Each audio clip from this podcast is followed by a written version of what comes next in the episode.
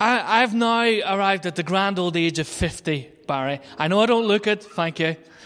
But I have now arrived at that age. And one of the things, the benefit of that gives you is you begin to see trends and fads, don't you? I think the, the next picture shows one of those trends and fads. Everyone knows what this is? Fidget spinner. The kind of like all fads, they, they kind of get very popular for a while, don't they? And they explode around the world. And so much so that even your grandma knows what the stuff is, yeah? But then it kind of falls off after a while, and we could think of loads of games, loads of fashion accessories, loads of music that kind of comes and goes. We, we live in a world that's very faddy, don't we? We live in a world that's very trendy and, and things come and go.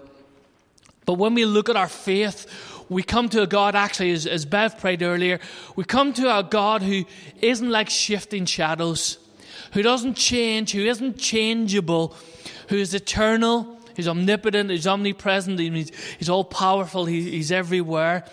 God is an eternal God.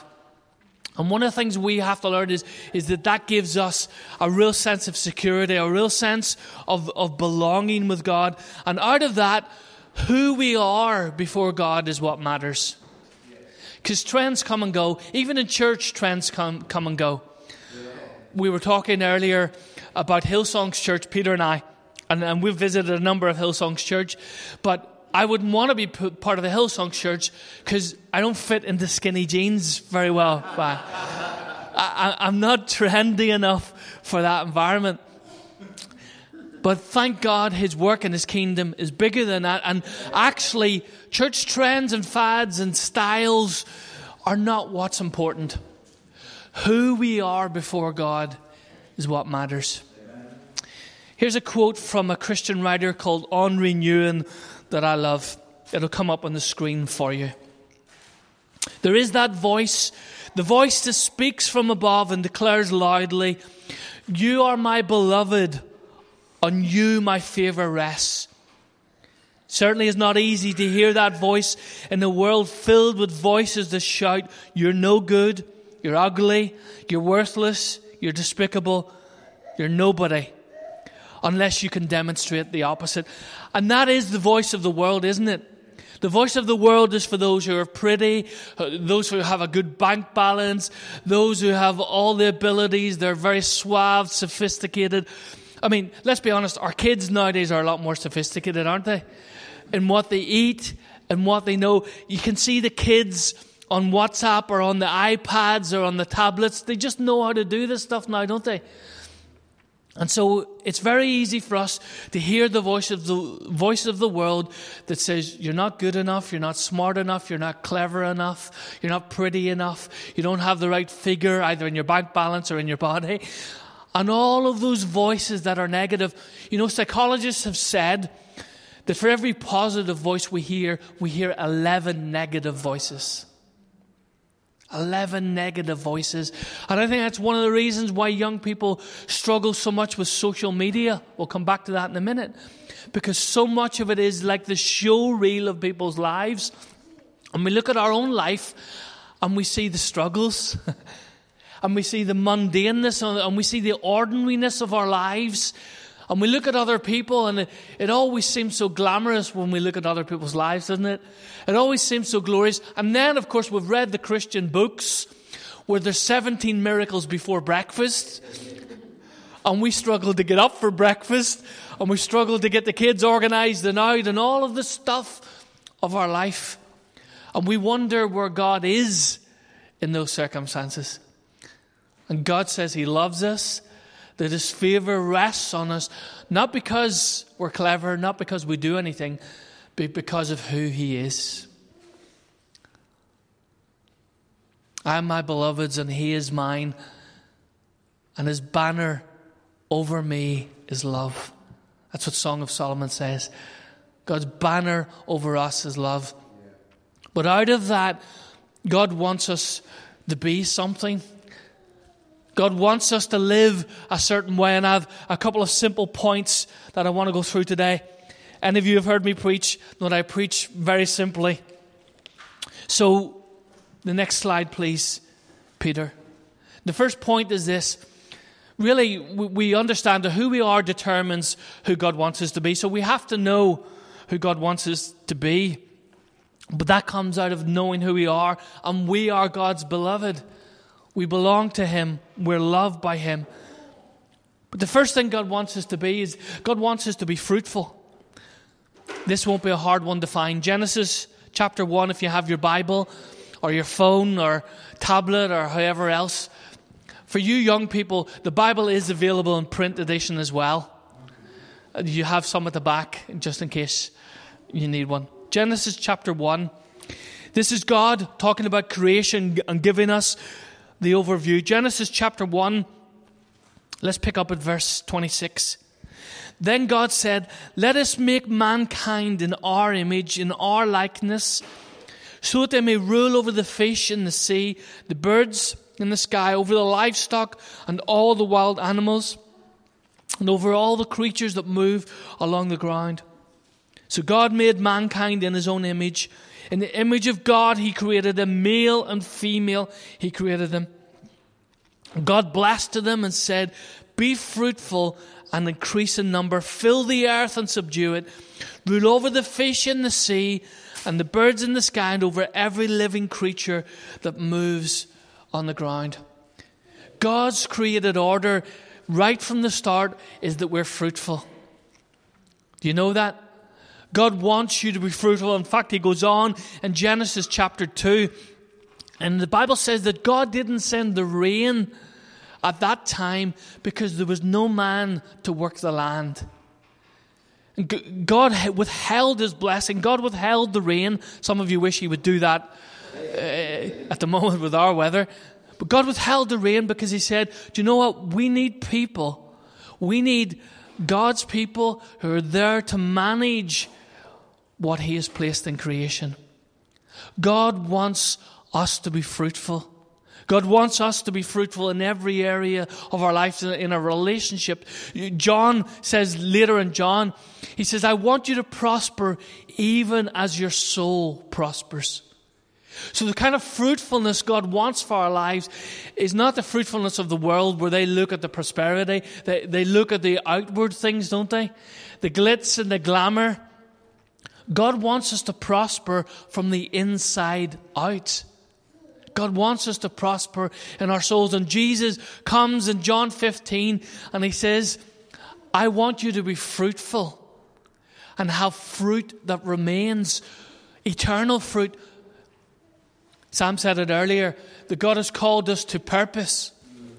And that purpose actually is an eternal purpose, that we have an eternal fruit. Our lives are more meaningful than this life. They're more meaningful than the 70 or 80 years that we're given, whatever it is we're given. They're more meaningful than that because there is an eternal perspective. And God wants us to live with that perspective and be fruitful not only for this life, but bear fruit that lasts an eternity. And Jesus gives us the way that we do that. In John chapter 15, uh, about seven times in four verses, Jesus says, Remain in me. In other words, keep connected to me, stay close to me. He uses the images, image of the vine that has to stay nourished. And we understand that if you cut something off a tree, I'm sure all of you husbands give flowers to your wives recently. Definitely, Kevin, was that? Yeah. Def, Kev says definitely. We'll check with Sam later. But once you cut a flower off a tree or from the plant that it was connected to, what happens? It's beginning the process of decay and dying. We understand the fact that we need to keep connected to the source in order to bear fruit.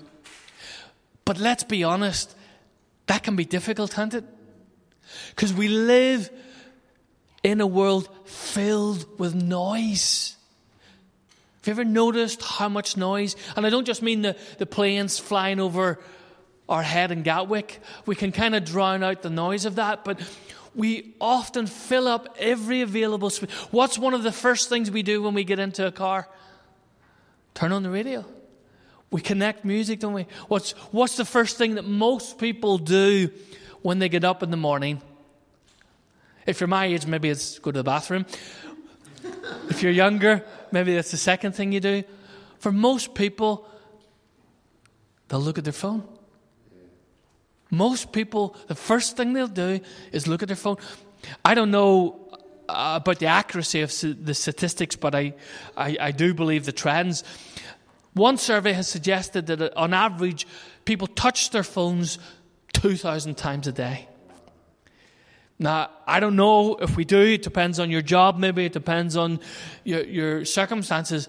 But I do know we touch our phones a lot, don't we? We're connected to our phones quite a lot, and we, we live in a world where we want to keep connected. The challenge with that is how disconnected it can make our relationship with God. We'll come back to making space for God a, li- little bit later, but that's one of the challenges we find. If we're going to be fruitful, then we have to remain in Christ. We have to keep connected to Him. Secondly, next slide. God wants us to be fruitful, and this happens by staying close to Jesus. Secondly, God wants us to be faithful.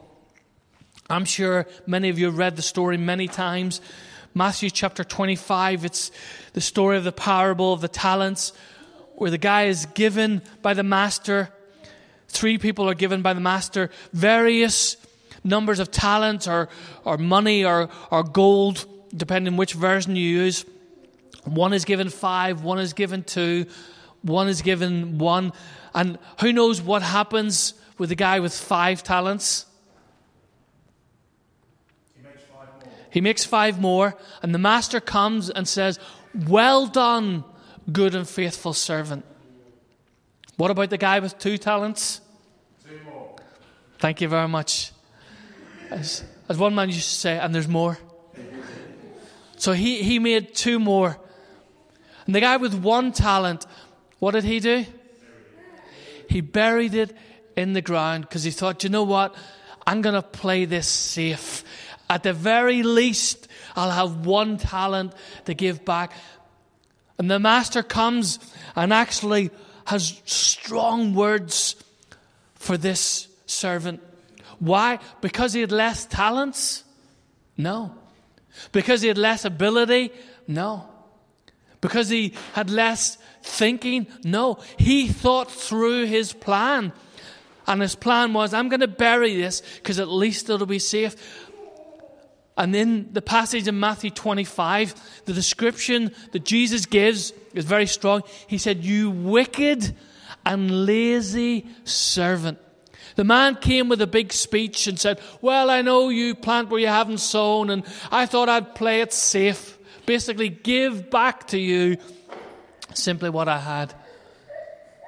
And Jesus uses that story as an example and saying, you know what? At the end of time, when we stand before God, will we receive the commendation of well done, good and faithful servant? Or will we have been described by God as, as lazy? I don't know what you'd like on your tombstone. I don't know what you'd like as your obituary, but I'm sure it's not going to be wicked and lazy. None of us would want that. We certainly don't want that when we stand before God. And so, my encouragement to you is what has God called you to be faithful in? As a church, you've been faithful for 15 years. I know right from the very start, your approach was to seek to reach out to the community, to seek to build those bridges, to seek to serve the community. And you've been faithful in that 15 years. Truthfully, many other people would have given up. Isn't that true? and some have. Some have. And let's be honest about that. They will have to answer to God. But let me commend your pastor and his wife who have remained faithful to God's calling. And those of you who have continued to support, you've remained faithful to that calling. You're still seeking to reach out, you're still seeking to serve, you're still seeking to be available to your community. God knows your heart in that. And that's what the church stands for. That's what Bubush Elim stands for. But what about you as an individual? What gifts has God given you? Sometimes I, I meet people and say, uh, they say a number of things. They say, firstly, I don't have any gifts. Well, that's not true. Because the Bible says if you are born again, you have a spiritual gift. 1 Corinthians 12, verse 7 says that the Holy Spirit distributes those gifts according to what He has given. Now, I'd love to be able to sing. I can't. I'd love to be able to play the piano or the guitar. I can't. I'm afraid I'm not a real musician. I only play the drums. I, I wish, sometimes we wish with other people's gifts, don't we? Bev has a beautiful voice, and I wish sometimes I, I could have the confidence really to, to launch out in singing, but really we have enough rain, so you don't want me singing so much. And sometimes we look and we say, we don't have any gifts, but if you're born again, you have a spiritual gift. Yeah. Or sometimes we say, I wish I had that other person's gifts. But it's the Holy Spirit, it's God Himself who gives us the gifts. So the gifts He has given you are suited for the purpose He's called you to do. The challenge with the spiritual gifts is not to kind of stand and go, ah, I must try harder. Arr. That's not God's plan for us. The spiritual gifts are like putting on a glove, they fit us perfectly. It's something that's natural for us. I remember teaching someone about spiritual gifts, and she said, "No one's ever taught me this before, and it, it, it just, it just seems that this is me." I said, "But that's the point."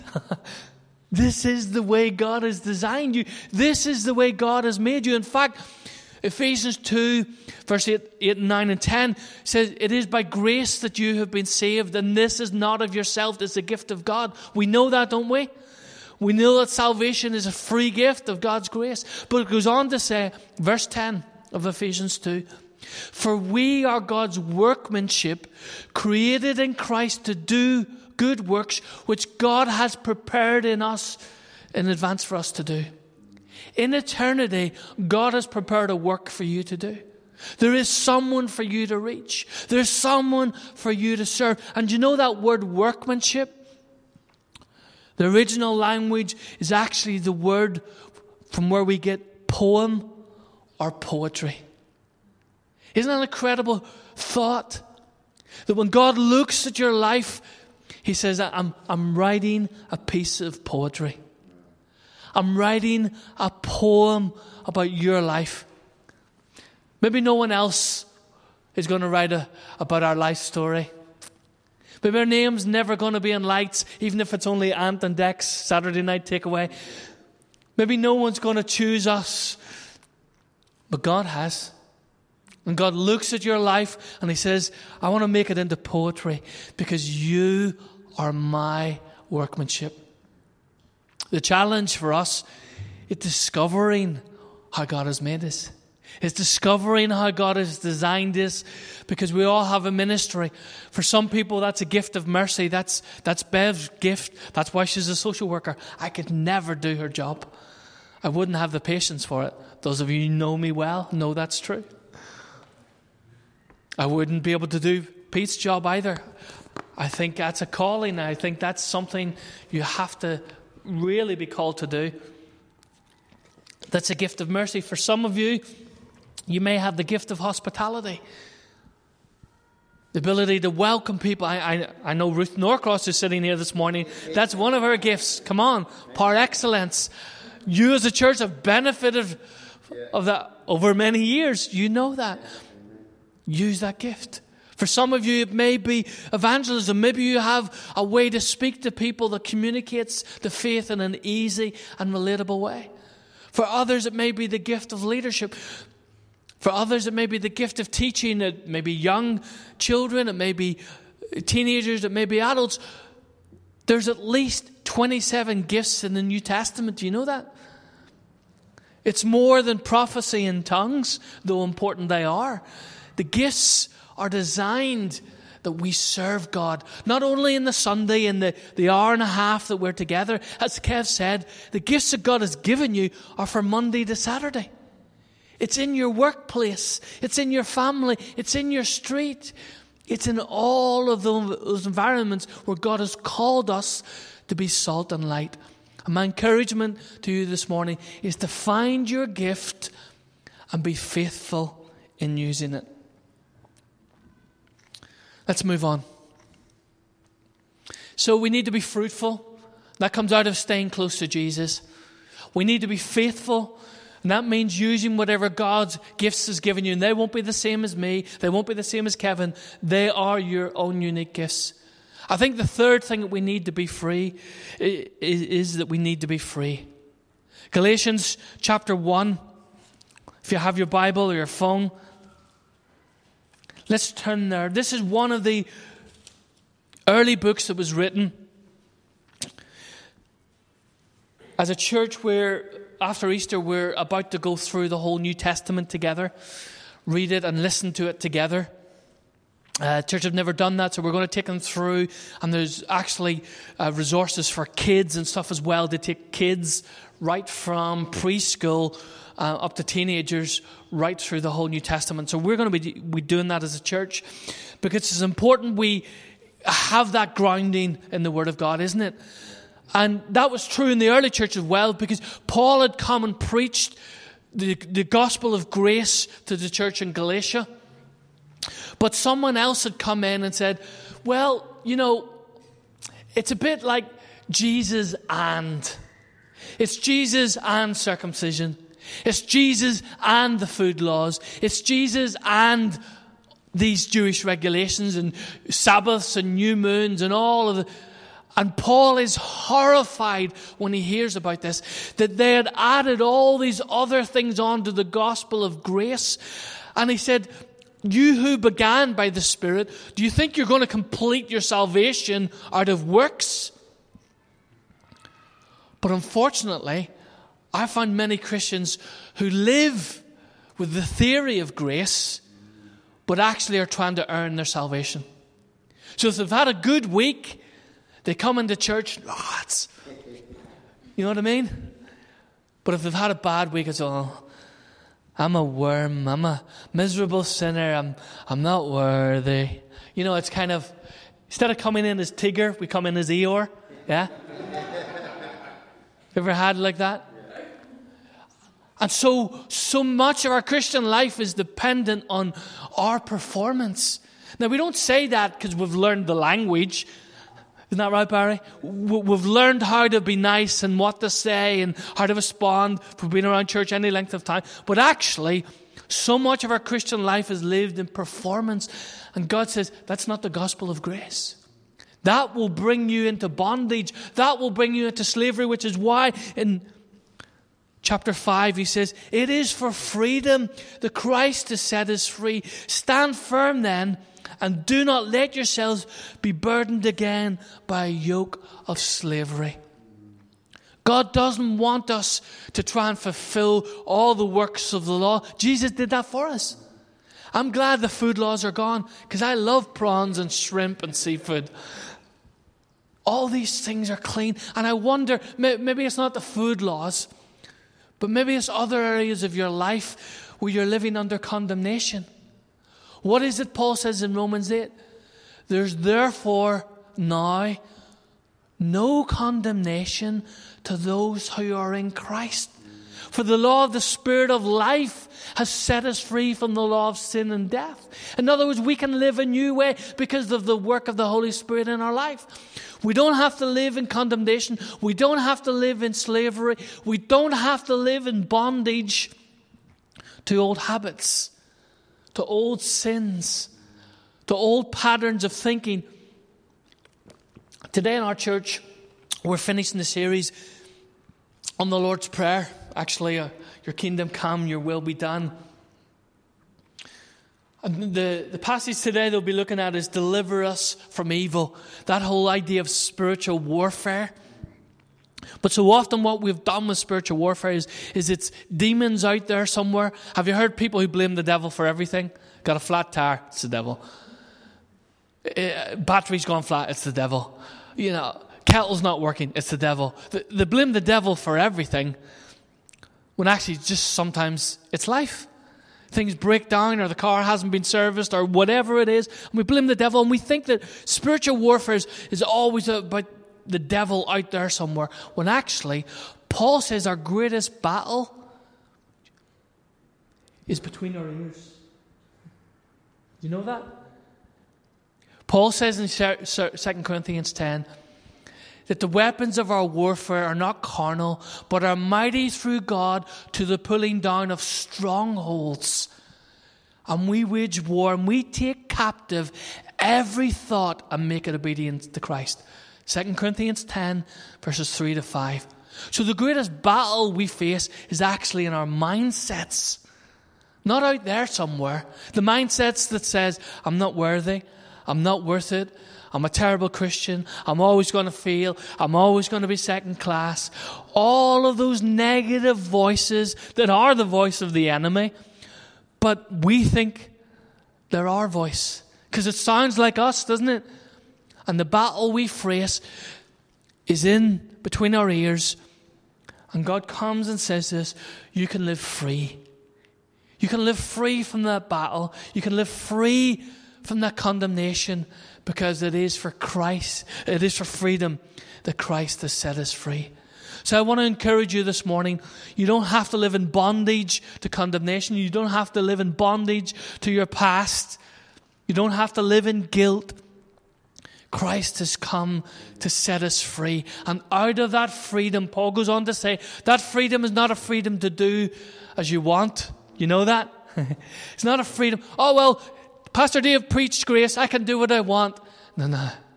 Paul goes on to say the grace that we receive teaches us to live the right way. In fact, he said to Timothy, the grace of God teaches us to say no to ungodliness. So, grace is not a license to sin and do what we want. It means we have the opportunity to do as we should. Let's live a life of freedom. Final one. We need to be fruitful. We need to be faithful. We need to be free. And then finally, we need to be filled.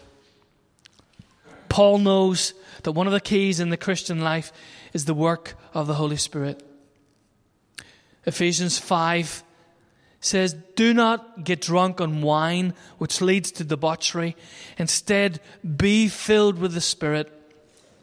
What does that look like? You will speak to one another with psalms, hymns, and spiritual songs, songs from the Spirit. Sing and make music from your heart to the Lord, always giving thanks to God the Father for everything in the name of the Lord Jesus Christ. I don't know about you, but I need to be filled with the Holy Spirit. And one of the things that we have done with the Holy Spirit is that we have often confined the work of the Holy Spirit to tongues. Now, tongues is there in the Bible, it's in the New Testament. We, we should look for the gift of tongues, we should be open to the Holy Spirit. But it's so much more than that. In fact, if you look in the, the book of Acts, every time people are filled with the Holy Spirit, do you know what happens? They speak the Word of God boldly. A mark of the Holy Spirit is that something happens to our speech. That's what happens in the book of Acts. They speak the word of God boldly. And Paul says something else happens in our speech. And that's the overflow of worship. So part of the work of the Holy Spirit is our witness, and another part is our worship. Do you ever feel that sometimes you come to the end of yourself in your worship? Do you ever feel sometimes you come to the end that words escape you?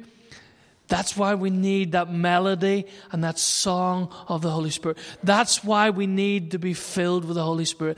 Don't restrict the Holy Spirit to just, I'll have a shandy, Calor gas heater, and, oh, you know, I want a Kawasaki, you know. It's not just about tongues. The work of the Holy Spirit is about our witness and our worship. I need filled with the Holy Spirit. I need to make room for the Holy Spirit in my life because sometimes, I know you might find this hard to believe, sometimes I can be a little bit grumpy. I know that's hard to believe, Peter, and you would never be like that. But maybe you are too. I've met some of you. Some of you are as well. That's why we need the Holy Spirit, because one of the works of the Holy Spirit is joy. One of the marks of the Holy Spirit. It says that Jesus was filled with the Holy Spirit and joy. Do you know what? I need the Holy Spirit because I need to be better at witnessing. I, need to be better at speaking the gospel boldly. I need my worship to have that dynamic edge of the Holy Spirit. Do you know what I mean? We sang it this morning. Forgive us, Lord, when we go through the motions. We learn to do that, don't we? Let's be honest. We learn to do that.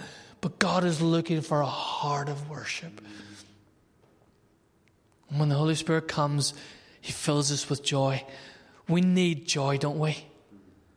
Righteousness, peace, and joy, according to Romans and Ron Kenoly, is the kingdom of God. Righteousness, peace, and joy in the Holy Spirit, that's the kingdom of God. I need the Holy Spirit, and so do you. So, as we draw a conclusion, what are some of the ways you can apply the message to your life? Now, don't worry about people who are missing today. Don't say, oh, I wish so and so was here. They really needed to hear that. Because sometimes we do that, don't we? Oh, I wish so and so was here. They really needed to hear that. Apply the message to your own life today. And here's the ways you can do it. In your head, how should you change what you think or believe? Maybe God's challenged some of your thinking today. Some of your thinking about yourself. Some of your thinking about spiritual gifts. Some of your thinking about worship or witness. I don't know where God's spoken to you today. What do you need to change what you think or believe? What about your heart? How should you change your character or what you love? One of the things that I'm learning is about making space for God in my life. One of the ways we have to do that is actually through silence. We're not very good at that, are we? Particularly as Pentecostals, we're used to noise. But sometimes we need silence. One of the most famous verses in the Old Testament, sure many of you could quote it Psalm 46, verse 10 Be still and know that I am God. At least 40 times in the Psalms, David talks about being still and waiting on the Lord. And I think if we're going to see real heart change, we need to learn to be still before Him, to let Him speak into those areas where He changes our character or what we love. What about your hands? How should you change your actions? What is it that God is looking to bring into your life on a Monday through to a Saturday so that you will know He is working in your life? He is with you, He is for you, that you are the beloved of God. Jesus started his ministry with that affirmation from heaven This is my Son, whom I love, with whom I'm well pleased. And as you leave church today in a few minutes, you can leave that affirmation knowing that you're loved by God and knowing what He wants you to be. He wants you to be fruitful, He wants you to be faithful, He wants you to be free, and He wants you to be filled. Let's pray.